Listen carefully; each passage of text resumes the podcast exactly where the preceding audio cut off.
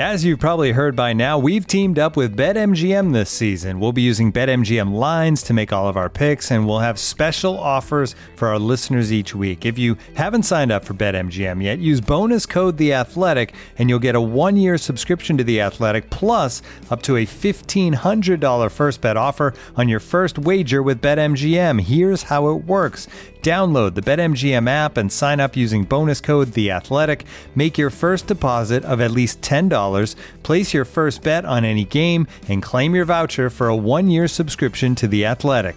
See BetMGM.com for terms. U.S. promotional offers not available in D.C., Mississippi, New York, Nevada, Ontario, or Puerto Rico. Gambling problem? Call 1-800-GAMBLER. Available in the U.S. Call 877-8-HOPE-NY or text HOPE-NY 467-369 in New York. Call 1-800-NEXT-STEP in Arizona. 1-800-327-5050 in Massachusetts. 1-800-BETS-OFF in Iowa. 1-800-270-7117 for confidential help in Michigan. 1-800-981-0023 in Puerto Rico. First bet offer for new customers only in partnership with Kansas Crossing Casino and Hotel. Don't forget, if you haven't signed up for BetMGM yet, use bonus code The Athletic, and you'll get a one-year subscription to The Athletic, plus up to a fifteen hundred dollar first bet offer on your first wager. The Athletic.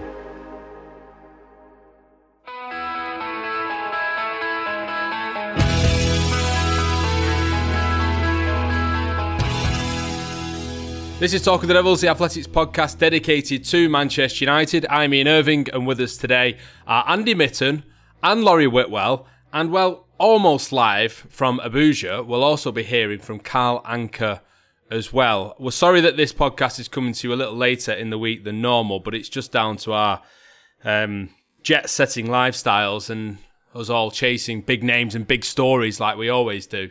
That's not the truth. The truth's a little bit more boring, but we won't go into that. So, good morning, Laurie. How are you? I'm good, Ian. How are you? You're looking very fresh and, and glowing, in fact. Thank you very much. It's very kind of you to say. I did just say good morning, though, and it's actually just gone 2 p.m. in the afternoon, but we'll gloss over that. Uh, good afternoon, Andy. Hi, Ian. You okay, mate? Yeah, I'm very good, thank you. Um, usually, with the third podcast of an international break, it can be a little bit of a struggle to find things to talk about, but I tell you what, this podcast is the exact opposite. Lots to pack in, including the very latest on Manchester United's hunt for a new manager, the latest from Louis, no less. Uh, stock check will finally be done on the attacking positions in the United squad, including some Harry Kane rumours. And we'll also hear from Carl, like we said, uh, who's in Africa at the minute, covering the World Cup playoffs over there. He's got some interesting stories from speaking to Talk of the Devil listeners uh, in Africa, which is brilliant, and the first time that we've done that. So we'll get to that later on. But like I say, the latest on Manchester United's hunt for a new manager first up. And after Erik Ten Hag's interview for the manager's job at United, there was a former Manchester United manager in Louis Van Gaal doing his best to put him off. Never one to shirk an opinion, old Louis. Um, what do you think, Laurie? Well, it's Louis Van Gaal all over, isn't it? That um, gets a question asked of him, answers it as plainly as he sees it. Um, and listen, it's consistent, isn't it, with what he was saying even when he was manager, 2014, I think it was pre-season, and he was complaining about the commercial activities at the club, uh, and then even after he got sacked, you know, he, he came out quite strongly, didn't he, and talked about Ed Woodward and Matt Judge and how they didn't get him the players that he wanted. Um, and listen, you can look at it two ways. Van Gaal, you know, failed as a manager in, in terms of producing entertaining football and, and you know perhaps he is pointing fingers in other directions but I think there's certainly truths to what he says about how it is to be a manager at Manchester United particularly if your I guess your ethos is that you're a good coach. You know that's that's what you pr- pride yourself on which is Erik Ten Hag's I guess strength, you know, being on the training pitches with his players, creating a team, creating an environment, having a kind of structure that he can fit into and work, you know, in close quarters with in terms of the recruitment. Um, Van Gaal's obviously, you know, sending a cross shot across the bows really there and saying to him, if you think you're going to get the players that you want, you know, uh, if you join the club, you know, you might have to have a, a second consideration on that. Um, but yeah, uh, it's it's it's it's fun and games, isn't it? When it's Manchester United searching for a manager and you, you're getting the old guy asked him what is it, what his opinion is. Yeah, the, the one who was sacked. Um, yeah, it's always. it's always going to, it was always going to be a circus and it's beginning to become a circus already in a sense isn't it? Everyone wants their say on it and everyone's being asked about it. I must have counted probably about eight former players who all gave their choice and their opinion in the media this week andy. I wonder how much van Gaal's opinion though will hold sway in holland and with someone like Ten Hag of course given van Gaal's history of ajax as well. I wish Louis Van Gaal's United teams were as interesting as Louis Van Gaal is. Yes. He was asked a straight question. He gave an answer. Uh, I like the honesty in his answers. He was complaining even before his Manchester United team had played their first pre-season game, complaining about the Los Angeles traffic, and quite right to do so. Manchester United booked a hotel two and a half hours away from the the training centre in Pasadena. Not that it was United's fault that there was a lot of traffic in Los Angeles, but he, he does have a point. But you can also push back from that and say if Manchester United were not commercial, then they wouldn't be able to get the top managers, people like Louis Van Gaal, in the first place. So I don't think a lot of United fans have got a major problem with the commercialism of the club, more so with the results. If that money's squandered, if recruitment's poor, like it has been, if there's not enough investment in the stadium, like there hasn't been, and the issues which we've discussed in, in great depth. So I'm not sure that uh, Erik Ten Hag will think, okay, I'm going to change my mind now. And Lou Van Gaal did say he felt when he went to Manchester United he could sign any player. I think that was a bit naive of him to say that. He, Manchester United have never been top, top, top of the transfer tree. Real Madrid have always been a level above that, and he'd managed at Barcelona, so he knew what the status quo was. There's a little bit of bitterness in his words, but also some truth as well. Yeah, David Moyes has been interviewed by Alan Shearer on The Athletic as well. There's detail in that about his, of course, failed tenure at Old Trafford as well. Uh, a very similar sort of take, really, from a lot of the ex managers in this period to what Louis Van Gaal had to say in that press conference. And I don't know about you, Laurie, but I go all warm and fuzzy when I hear from Louis Van Gaal. I know he wasn't the most successful Manchester United manager, and I think my dad saw one goal scored at his end uh, at United um, in wow. between some like the, the, opening day of the season in February. I think. I think Kyle Walker scored an own goal in the opening day. Memphis Depay scored in September, and then Ander Herrera put us one up against Stoke in February, and that was about it at his end in terms of goal mouth action. But he was just a great character, and of course he delivered the FA Cup. We had two fantastic days out at Wembley under him as well. Um, it wasn't all bad, was it? When you were speaking there, Ian, yeah, you were making me think of a match that I attended when I was the Midlands correspondent at the Daily Mail, and I got the the golden chance to do a Champions League match at Old Trafford, and it was Man United v PSV, and it was the most boring nil nil I've ever seen in my life. Um, but there was another occasion when I came into contact with Van Gaal, which was like an FA Cup game against Derby. I think it was an FA Cup game, and it was around the time that it came out that Ed Woodward would buy him a bottle of red wine after beating a top six opposition. Oh, I remember this. My editor said, "Oh, can you ask him about you? the red wine? You know, if he's going to be able to pot one." And he, he came back and said, "That's a stupid question." so I don't know if you, I think you've got a story like that, have you, Ian? I have to say, I think this press conference with Louis Van Gaal, um, the story I'm about to tell, is the only time that I've been completely stuck for words uh, after an answer has been given. That is saying something. well, a little bit, yeah. Um, so I think the question was actually directed at the player, which I think was Juan Mata, because it was a pre-Europa League. It was Midtjylland in the Europa League, if I remember correctly. Juan Mata and Lou Van Gaal sat next to each other on the top table, and I was trying to get Juan Mata to answer the question, which was along the lines of matching the effort and desire was the word I used of the Michelin players who are coming to Old Trafford, once in a lifetime opportunity to knock United out of Europe. And of course, for United, it's a it's a totally different situation. And even though I'd said one and directed the question looking at Juan Mata, something about the word desire just sort of made Louis perk up, quite literally. Uh, and then he came out with a line that he wanted his players, and he said he often used this word. He wanted his players to be more horny in this second leg, which the entire room giggled, sort of looked towards me. I didn't know. I'd not said horny, um, but somehow I was sat in a room of journalists and a manager's telling me that his team needed to be more horny, and I had no idea what to say. And thankfully, in a press conference rather than an interview, you can just sort of like sulk down a little bit and wait for someone else to ask a question. Uh, I just remember looking at Juan Mata and him sort of looking at me, shaking his head as if to say, "Yeah, he, he, he does say that."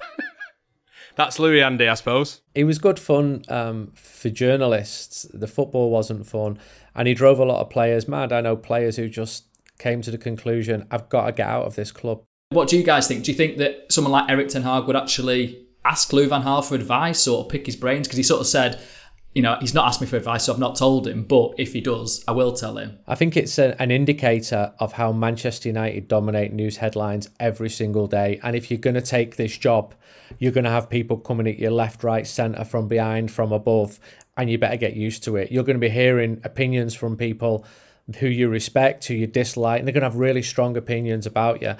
And he'll get a little bit of that at Ajax. But if he was to go to Manchester United, it's a completely different level because it's not just uh, within a small country like Holland on a, a national domestic level, it's international. And everything that the manager says is cross examined and scrutinised and viewed in very different ways because the demographics of Manchester United's fan base are so vast and diverse. One person can say, a manager can say hello, and that will cause offence in another part of the world. It, it, you've really got to be careful what you say. And Van Gaal wasn't. We, we more might laugh at it, and it was funny, but I just think it'll give him an idea of uh, what could be coming if he was to become United manager. Yeah, who knows? Fast forward to December, Christmas 2023, and Ten Hag might just be saying to the room, enjoy the wine and the mince pie, goodbye, as he ends his press conference in an angry mood after yet another defeat for Manchester United. Who knows? But anyway, before we go any further, we need to say congratulations to a current Manchester United manager, Mark Skinner, after his side's 3 1 victory in that historic occasion on Sunday at Old Trafford. Manchester United's women's side running out in front of fans for the very first time at Old Trafford and capping it off with a victory as well. Katie Zelem went from waving the Champions League banner in the centre circle to stroking home penalties at the Stretford end, and Alessia Russo as well, who grew up as a Manchester United fan watching Ronaldo, Rooney, and Tevez win the double of the Premier League and the Champions League got a double of her own, scoring two headers, which any of those three, to be fair, would have been proud of as well. It puts Manchester United in a great position heading into the final four matches of the season. The most important takeaway, of course, from the weekend. Three points clear now in the final Champions League spot in third place. City and Tottenham have got games in hand, but United have got the points on the board. So that was a crucial victory for them and a brilliant occasion as well. A moment of history. The biggest crowd of the WSL season 20,241 fans inside Old Trafford. And no doubt some of them inspired by what they saw, inspiring a new generation of girls to play football who never thought it would be possible to do that at Old Trafford. Of course, you can still subscribe to The Athletic for that deal of £1 a month for the first six months to get the best Manchester United writing and indeed the best writing on the Women's Super League as well as the season reaches its climax. Just go to theathletic.com forward slash Man United pod. And you also, of course, get ad free versions of all our podcasts, including Talk of the Devils. That's theathletic.com forward slash Man United pod. Sign up now.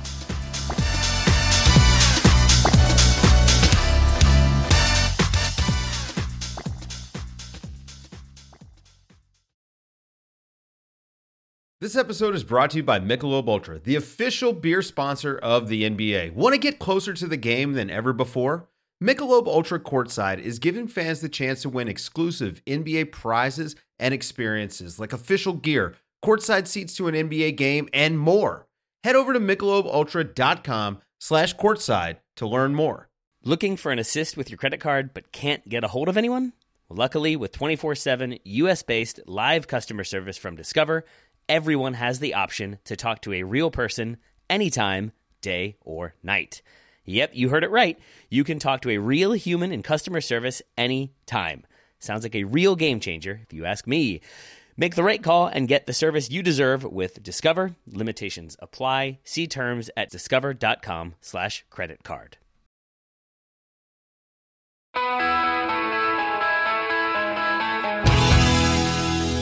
Time now then to pick up where we promised we'd pick up on the last podcast, but we didn't get around to it, so we're doing it today instead. So yeah, everyone's happy about this. It's finally happening. Uh, we're going to finish our stock check of the squad, and of course, we asked you guys as well to have your say on what you thought the biggest issues were for Manchester United and their team heading into the summer. So we'll get to those questions as well. But Laurie, if we start off first with our own stock check of the attacking positions, I want to start with Anthony Elanga, if that's okay.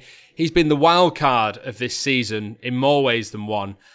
He's got to be there next year, hasn't he? He's a player that Manchester United should be looking to to sort of bring on even more as the season goes on, and of course into next year as well. Absolutely, yeah. I think obviously there should be some caution about relying on him as such. You know, he's a young player um, that's coming into a squad that's you know, had its struggles, had its difficulties. There's been changes from the lineup from week to week. Um, but no doubt, I think he's someone that United should um, look after, cultivate, and he's clearly shown he's got the application, he's got the talent to perform on the biggest stages. You know, that, that finish in Madrid was the finish of somebody who has confidence and, and has got ability, um, and against you know a very good European side. So yeah, I think um, look after him. Uh, it's crazy, really, when you think about the the turnaround in his fortunes because he was you know, on his way out really on on a on a loan before Ralf Rangnick sort of turned up, um, and even last season, I think they would have liked to seen a bit more of him in the first team, but he sort of fractured his collarbone and was out for quite a long time. When he was just sort of knocking on the door, maybe of training with the first team regularly and, and maybe getting a look in under Solskjaer. Um, but clearly, the way that things have gone with the front line, he is someone that you can see working for a Ten Hag style team or a Pochettino style team. You know, if, if United do want to have that kind of high pressing, uh, intense style, then you know you could see how he would slot in. Um, so yeah, I think he's been the kind of bright spot really in the second half of the season. Can you say the same about Marcus Rashford, Andy? No, no, you can't at all. He's not had a good season. Anthony's had a, a breakthrough season. Laurie's words don't rely on him. I think that's entirely true. He's still got a lot to learn. I don't have any of the red flags that I was hearing when Adnan Januzaj came through into the first team, for example, and he was really, to excuse my French, pissing off other first team players who, who were also in a state of flux themselves because they were playing in a, a failing team and uh, blame was being thrown out left, right, and centre. I only hear good things about Anthony as a person, uh, about his professionalism, and we speak to enough people, uh, the three of us doing our job uh, to, to to say that um, with some confidence. With Marcus Rashford, no, he's, he's had a really poor season, and I ventured three months ago. I wouldn't be stunned if he left Manchester United. I'd be surprised, but it will take a manager to come in and to get him back on track, to scoring goals, to playing in a position where where he's happy. I think that Wayne Rooney spoke at the weekend when he just said, "Take your head out your backside and strong, wasn't it? Get back to being what you can be." It was really strong, and it was actually said at a private do. So we can talk about the ethics of whether that should have been in a newspaper. Yeah. At all, I think Wayne Rooney's become really interesting. Actually, I think when he when he first came through, I interviewed him at 16, 17, 18. It was a real struggle, really, really difficult to get anything out of him, and he's become very interesting and worth listening to as he's matured. And I think th- th- those quotes getting leaked were probably not a coincidence where he's putting his name forward to be a future Manchester United manager. But he's, he's saying what a, a lot of United fans would say in the pub before a game get your head out your arse and, and crack on. Of course, it's a slight against Marcus Rashford, and Marcus will have his own reasons for his dip in form, but United fans are a little bit tired of him at the moment. I'd love him to come good. I'd love him to start scoring lots of goals again, start assisting again, and start looking like he's enjoying his football. But I'm not going to lie and say that that's been the case this season because he hasn't. He gets praised when he does well, and he'll get criticised when he doesn't, and he hasn't done well this year. Yeah, we went into it in depth, didn't we, uh, a few podcasts ago when Carl Anka was on as well, who of course knows Marcus well from doing the books together too. That was a must listen for me on Marcus Rashford and his situation at Manchester United. So go back and have a look at that if you didn't listen to that particular one. Move it on to Jadon Sancho, Laurie, because if we're going to be positive on Elanga, negative on Rashford, we've got to be positive on Sancho, haven't we? Because he's blossoming week by week, it seems, in a Manchester United shirt. I think so, yeah. And it's when we reflect back on his start to the season, there was questions, wasn't there? There was doubt about the money that United had spent, the switch from the Bundesliga to the Premier League. But we're seeing the signs now, aren't we, about a technical player with creativity, with ingenuity, um, that bit of variance that you need at the top top level to score goals, to create chances. Um, I think he was probably the brightest player against Atletico in terms of trying to do things um, on the ball. Um, and he's had a few good games in succession at that. So it's not a sort of flash in the pan.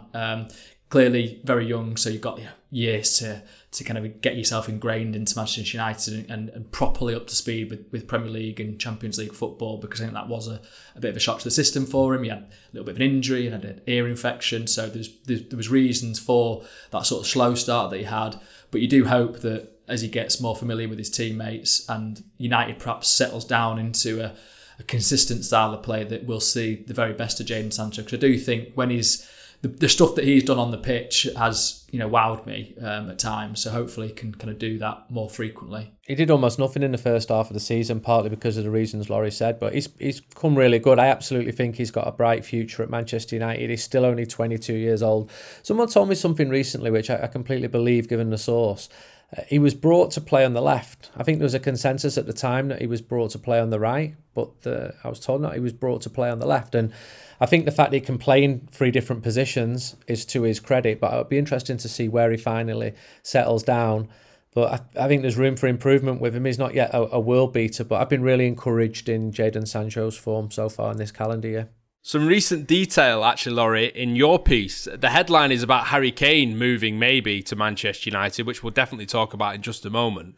But in that piece, detail about what United are actually looking for in this summer transfer window. And intriguingly, right wing again is one of those positions because, like Andy just said, I think a lot of us thought that Sancho was the solution to the right wing. Yeah, it's interesting what Andy says there in terms of that was the intention from United. Um, I don't know. I'd, I sort of still felt that right wing was somewhere that they needed to strengthen, and that's what Jadon Sancho was kind of. That was the idea behind him, um, and I suppose we've seen Marcus Rashford on that side occasionally. Um, but yeah, no. Speaking to people, the, the list was you know centre forward, two midfielders, one defensive, one offensive. So you th- kind of thinking. Um, you know, the Nemanja Matic replacement and the Paul Pogba replacement, perhaps, uh, and then yeah, right wing um, as well. So you know, you think back to that summer when Jadon Sancho didn't come, and there was Amad Diallo, there was Facundo Pellistri, who, listen, might still uh, come good, but I certainly think Amad, you know, you look at what his performances have been like for Rangers or, or getting in the team at Rangers, he's finding it tough. So I think he's, you know, quite a way off playing for Manchester United. So if United feel like they need to get somebody in there on the right wing, um, and clearly, you know, Mason Greenwood's unavailability is a factor in that as well. That was a position that he often played in. Um, you know, we, will wait and see uh, what happens there. But you know, clearly United are looking at it, thinking we need to strengthen that position of the pitch. Um, and I guess yeah, they see Jadon Sancho on the left, which is where he's done his, his good work because he, he, likes cutting in, doesn't he, and slipping those little passes in between the lines. It plays to his strengths, you'd say.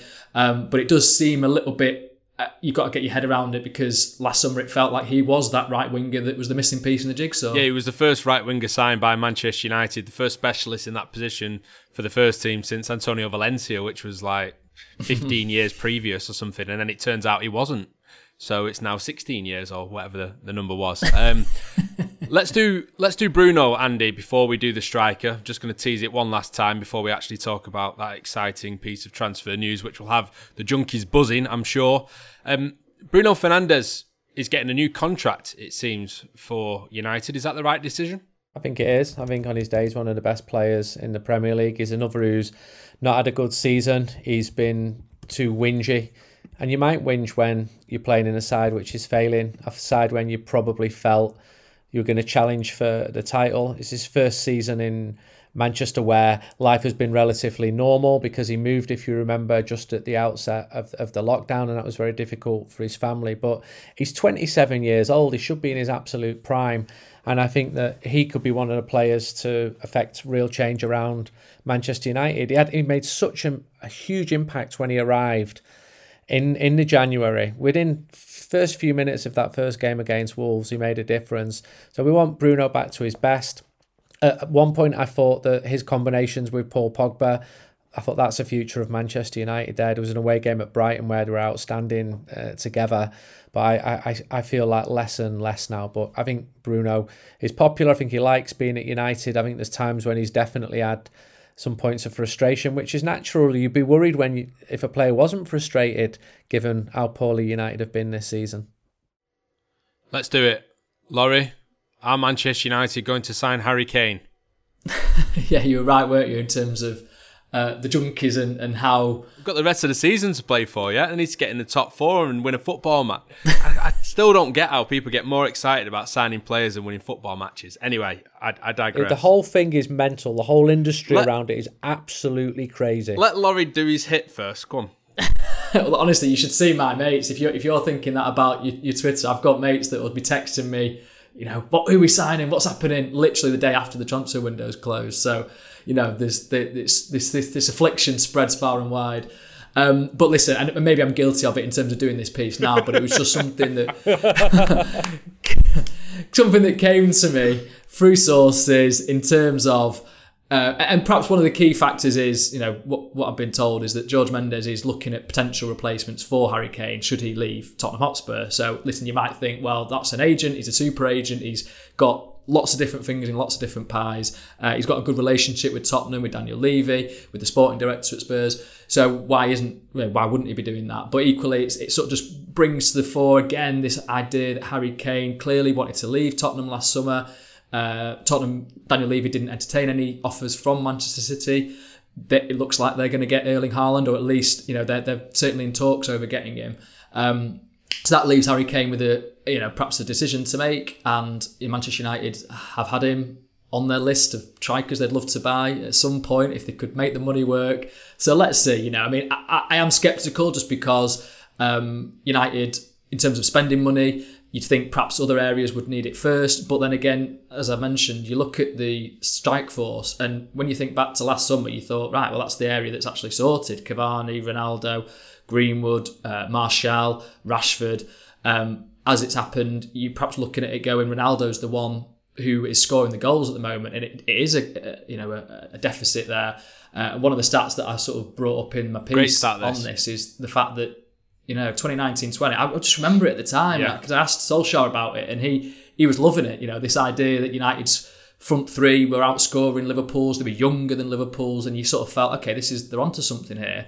Rashford, Greenwood, and Martial scored 62 goals between them in all different competitions in 2019 20, outscored Liverpool's front three, who got 57 and this season it's 12 you know for various different reasons you know clearly Martial's on loan at Sevilla Rashford's in a, a form um, dip and Greenwood's not available so you know there's, there's obviously reasons but it just I mean 60, 62 to 12 goals 50 goals you know losing out on where you thought that was going to be a, a you know a kind of attacking unit to get behind so that's why United have got a centre forward on their list uh, of, of targets and, and Kane you know would inevitably be one of them because he's he's proven time and time again. He's one of the elite strikers in world football. You know, he's one of the Premier League's best ever.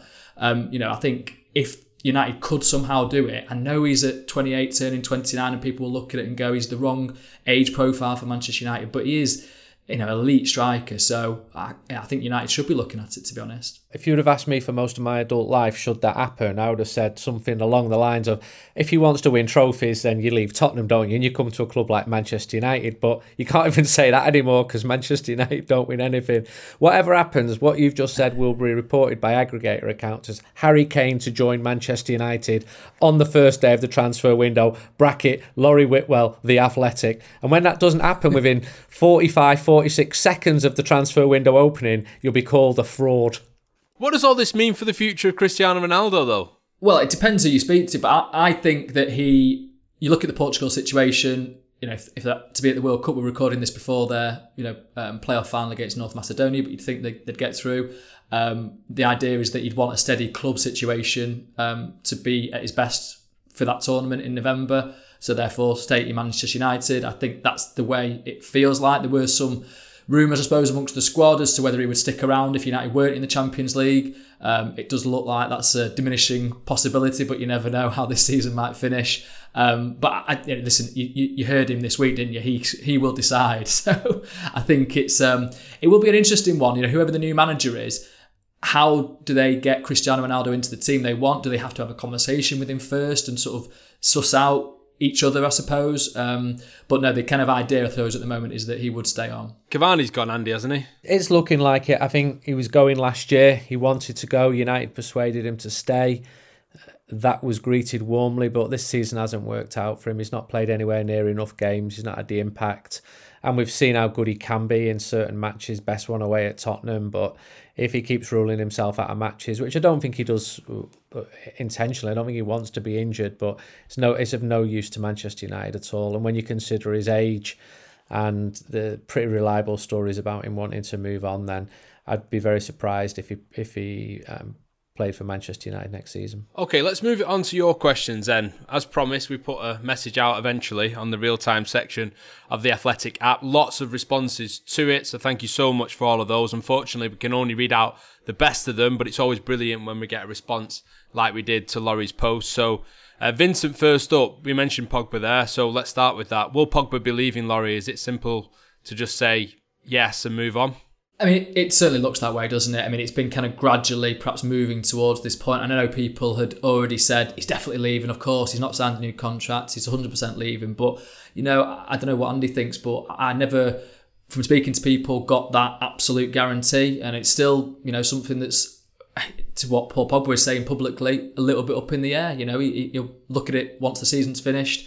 Um, but I don't get a sense at the moment that there's, you know, a, a massive push to get him to re-sign. You know, the, the, offer on the table has been there for quite a while. Um, you know, so I think that's where we're at. Really, I think we'll probably do something in depth on Paul Pogba, you know, soon enough because he's obviously had his international break where he said some um, quite honest things, quite interesting things. He's had the burglar at his house, and I do wonder if that you know plays a part in any decision that he has. It kind of can be quite unsettling, that can't it? Particularly the way he described it. Um, so yeah, I mean, I, if I'm a betting man, I'd say Leeds, Manchester United, but I don't think it's absolutely 100% guaranteed. Andy, before you, you give your take on it, Manveers said if he does leave, would United look for a, a like for like replacement? He's got his eye on Youri Tielemans of Leicester, which he reckons United uh, would be able to do for about 40 million pounds and he's only 24 would he be an option i'm not making that decision this has just been entirely speculative. The people making the decision will be the scouts at Manchester United, the analysts at Manchester United, and the new manager at Manchester United because there hasn't been any news on this, but Manchester United are actually looking for a new manager, and he'll, he'll be in charge for next season. Honestly, because the, um, the, the the one they've got in at the moment is an interim manager, oh, which really? means he's going to finish it. Yeah, he's he's going to finish at the end of this season. So United need to bring a new manager in and and he might have some say whether United sign um, Youri Tillman.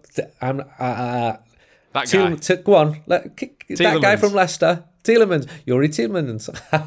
You've got to keep this in the podcast. I don't care to make a fool out myself because I cannot pronounce Youri Tielemans. Is that all right? Yeah, you got there eventually. I mean, United, it's hunting for a new manager. Surely we need the opinion of Gary Neville, Paul Scholes, Nicky Butt, Roy Keane, uh, and, and, and Louis Van Gaal and, and anyone else really who, who might have an opinion on it every day on repeat, um, or perhaps not.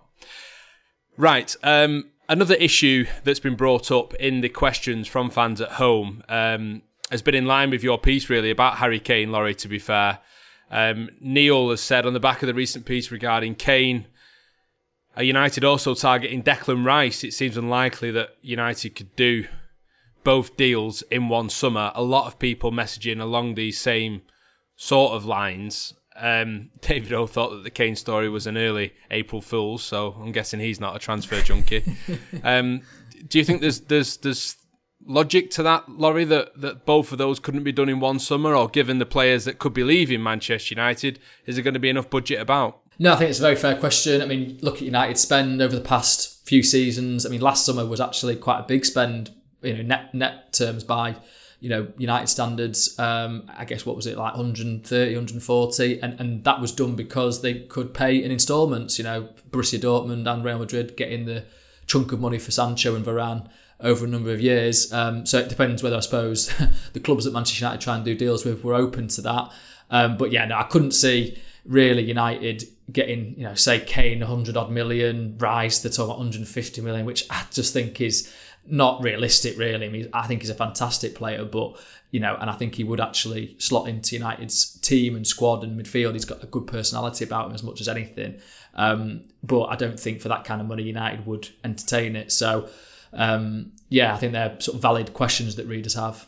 I think United will have a, a budget, and I think United will have to raise some money from outgoing sales, uh, either by transfer fees or getting players off off the wage bill. But I do not sense at all that we'll be seeing ridiculously priced players coming in, which leaves me to caution against Declan Rice, someone the club definitely like, but someone who West Ham do not need to sell.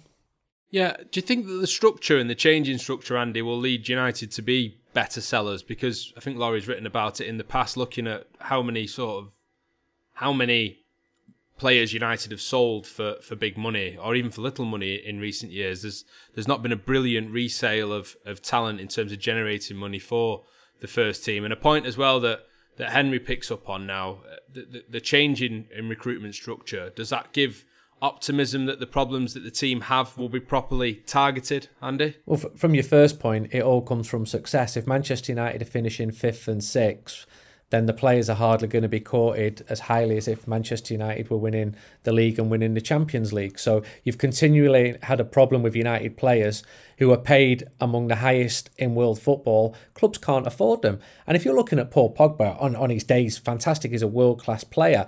But there's a reason why he's missing from all these Ballon d'Or awards is because he's playing in a, in a failing team. If if you wanted to say now the most desirable players in world football to buy, Manchester United players will be way down on the list. So look at Anthony Martial. If United were to sell Anthony Martial, the idealised way of looking at it is to say he's approaching his prime now, he's young, he's been at this club. But then you look at the reality of someone who's been, not been playing well at all.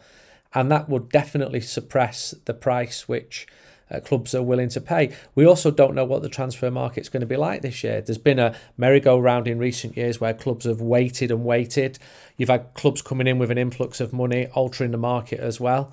You'll have some clubs waiting to sell a player which they can then then move on. So, in terms of the, the recruitment and the structure, it, it's it's still taking shape now. It's and a, and a new manager will play a big part of that. And I am told that prospective players who Manchester United have already courted are saying, "Yeah, I'm absolutely interested in in playing for Manchester United, but who's going to be the manager?" And that's a legitimate question as well. Big question, isn't it? One that needs answering. Certainly, if players are going to commit their futures to the club, to know what direction the team's going to go in. Um, speaking of the future, Jo has made a great point here he's listed quite a few players here. So Elanga, Amad, Hannibal, Shoretire, Tire, Pellistri, McNeill, Garnacho. What would you guys give out of 10 for prospect potential? I think that is going to take a long time. So what I'm going to do is simplify it, if that's okay, Joe. I hope you don't mind. Who excites you the most out of that list, Laurie? It's tough to say, and maybe this is recency bias, but Alejandro Garnacho, every time I've seen him, he does something. And listen, he's, he's definitely not the complete package. There's certain aspects to his game. You know, he can be perhaps peripheral in matches and and uh, needs to work then, on his goal celebrations as well. I think. well, and also, I mean, he can get tips from a certain Lionel Messi over in Argentina, which he's been away with this international break, which is quite a, a statement, really, to be in the senior side.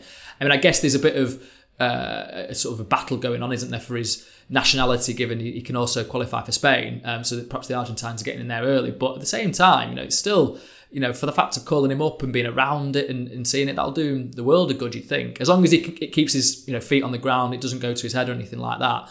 But I just think that I've seen him every time I've seen him, basically, he's done something. And even when he's playing for the 23s, you know, uh, which is obviously you know six years above his um, current um, age group, then he's, he's continued to impress. Um, Hannibal Mejbri is the obvious other one as well that I think uh, you know I really like the look of, but perhaps he's not kicked on as much as expected this season. But I think he's had, there's been reasons for that. So, but yeah, there's, there's a couple there certainly. Continuing with those names, I think Pellistri he's played.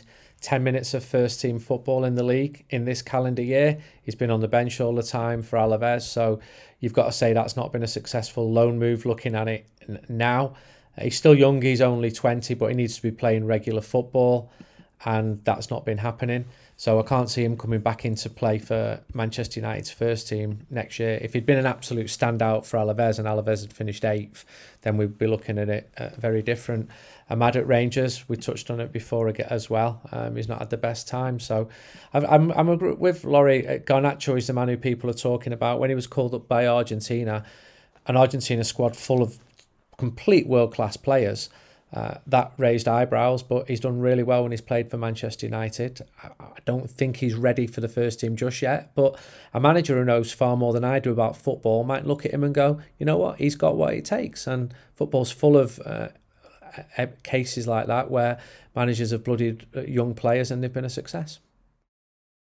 Looking for an assist with your credit card, but can't get a hold of anyone? Luckily, with 24 7 US based live customer service from Discover, everyone has the option to talk to a real person anytime, day or night.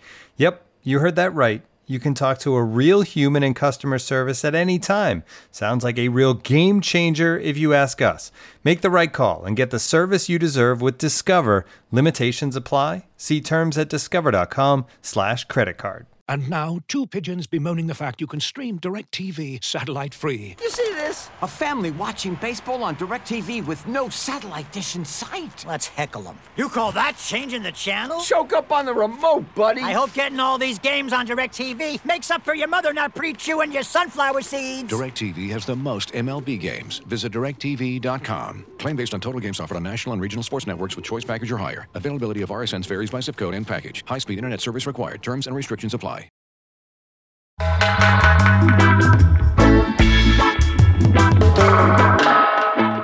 Okay, before we go, then we need to hear from our now Africa correspondent Carl Anka, who's over there covering. Uh, is on a magical mystery tour, it seems, covering the World Cup qualifier playoffs uh, for the African region. Some huge matchups between some of the biggest nations on the continent going head to head for a place at the World Cup. It's as dramatic as it gets. And not only that, he's managed to squeeze in speaking to a few listeners to our very own podcast. Here's Carl. Hello, Talk of the Devils listeners. This is Carl Anka reporting in from a hotel room in, in Abuja, the capital city of Nigeria. Uh, I've spent much of the international break covering African football. So I've been in Accra, the capital city of Ghana, Kumasi, where Ghana play their first leg against Nigeria in the World Cup playoffs. Uh, and now I'm in Abuja, where Nigeria will play Ghana in the second leg. Uh, and it's winner take all. Away goals count and the winner goes to the World Cup. It's really, really fun out here. It's probably the biggest or maybe second biggest footballing rivalry in African football. It's that and Egypt versus Algeria. Uh, and I just want to say thanks to Talk of Devils listeners and Manchester United fans I've bumped into in this journey. Um, I I want to say Ghana is very much still a Manchester United territory. I have seen some PSG shirts, I've seen some Chelsea shirts, uh, and I've seen a lot of Ajax shirts, probably because the, the new Bob Marley kit carries all colours of the African of, of the Ghanaian flag. But uh, yeah, it's still very much uh, Manchester United territory. Bumped into some Talk of the Devils listeners when I was out in Kumasi and uh, had a photograph, so I just want to say hello to you as well. Also want to say hello to a Manchester United fan called Sheriff, who had a great chat with me in Accra. Uh, asked loads of questions as to who we think the next Manchester United manager is going to be, and I sort of went, well, I don't know, uh, and also voiced his concern about the attacking and whether or not Manchester United are going to score. I also want to say that Nigerian fans also a lot of chat about Manchester United. One of the airport attendants I was talking to, who said he wasn't going to support Nigeria, but was in fact going to support Germany because at least Germany win. Uh, when he realised what my job was, he essentially went, "Oh, you cover United. When are we going to start scoring again?" Every single season, we keep trying to buy a striker, and we're not going to do it this year. Who are we going to try and buy? I said, "Isn't the big thing this summer about trying to buy a manager?" He goes, "Yeah, I suppose." It's always difficult. So I want to say hello to everyone out there. Uh, I want to say hello to everyone listening. Uh, thanks for listening, and hopefully I'll see you soon. Take care. Yeah, we'll have Carl back on the podcast, of course, very soon when he returns from his journey. Uh, that security guard will be happy reading Harry Kane to Manchester United stories emanating from Laurie Whitwell on some aggregate accounts very soon, I'm sure. Um, Nigeria, Ghana, Senegal, Egypt, Algeria, Cameroon. Now, that's just three of the, the playoffs that are, are taking place later in Africa. Um, it's good to know that Manchester United still own Ghana, then, Andy, isn't it? It's great. I'm very envious listening to Carl. I'd love to be at those games and visit those countries. And it's far more exciting than the race for fourth, which is we're going to have drummed into us for the last nine games of the season or, or whatever it is. Um, great to hear Carl enjoying it. And I sometimes wonder of Manchester United's popularity. I mean, United are hugely popular in certain parts of, of Africa, and I've been at places like South Africa. I've, I've seen it for myself. Uh, we all get a lot of feedback from countries like Nigeria and Ghana, and we see television images where we see Manchester United shirts, and it's fantastic. Stay with us. Won't always be this bad. Yeah, there is a bit of that, isn't there? Um, we thought in Europe we were getting our own heavyweight qualifier playoff game, didn't we, Laurie? When we thought that Italy would come up against Cristiano Ronaldo, Diogo Dalot, and Bruno Fernandes's Portugal, um, but North Macedonia spoiled the party, so it's Portugal against North Macedonia later. Got a feeling Ronaldo and Bruno and Diogo will be feeling a little bit more confident about getting to the World Cup now, maybe. You'd think so, wouldn't you? I mean, if they can't get past North Macedonia, no disrespect to North Macedonia, but you, you know they don't deserve to be at the World Cup, do they? Famous last words. I know. Uh, well, Tim Spiers is over there, I think, for us for the Athletic, and he wrote a good piece after the first game that Portugal were involved in, where Ronaldo didn't actually do anything in an attacking sense, but he certainly told the goalkeeper which way uh, Yilmaz was going to send his penalty. I mean, in the end, he didn't actually need to save it, but he was, you know, telling him where it actually went. So from the halfway line and kind of di- directing him. So clearly, the you know the, the manner that he has played for for United in these big games this season, that's still what he's doing with Portugal. He's feeling it with every ounce of his. You know, um, being, I suppose, um, and yeah, you'd, you'd think that he's going to will that team on, and it's good to see Diogo Dalot get you know a good one out as well for Portugal. He's you know starting the games because João Cancelo's not available. So um, yeah, plenty of United reasons to be watching that game. Yeah, and Andy Ronaldo was sort of taking a, a leaf out of your book, wasn't he? Trying to whip up the crowd ahead of this match. It was a rallying cry similar to Andy before Atletico, wasn't it? I hope that the uh, Portugal fans last a bit longer than the 20 minutes that our lot did. Sometimes it's necessary. And for someone like him to say it, sometimes fans take for granted that the players are going to turn up. It doesn't always uh, happen like that. And we've seen Italy go out of this competition. There can be major, major shocks. So I don't blame him for doing it. And if you're looking at fan culture, uh, in Portugal, there's some really strong fan culture at some of the, some of the biggest clubs, but I've seen the Portuguese national team, and it's nowhere near. The fans are nowhere near as lively as uh, the fans of other um, national uh, teams. So good on Ronaldo for saying that. I hope um, I hope he's vindicated by by what happens. Yeah, absolutely. It's a big night ahead and a big couple of days ahead for Manchester United's players on international duty. We'll reflect on the results and any stories that come from them on the podcast on Thursday. The good news is that Rafael Varane was injured, but he's now not injured, so Manchester United fans can breathe a sigh of relief on that one. Don't forget, you can subscribe to The Athletic for just £1 a month. This is the deal for new subscribers. Go to theathletic.com forward slash Man United pod. That's £1 a month for the first six months on a new subscription. But Laurie, Andy, thank you very much for doing this with us. As always, thank you guys for listening at home. We'll be back on Thursday. See you on the next one. Bye bye.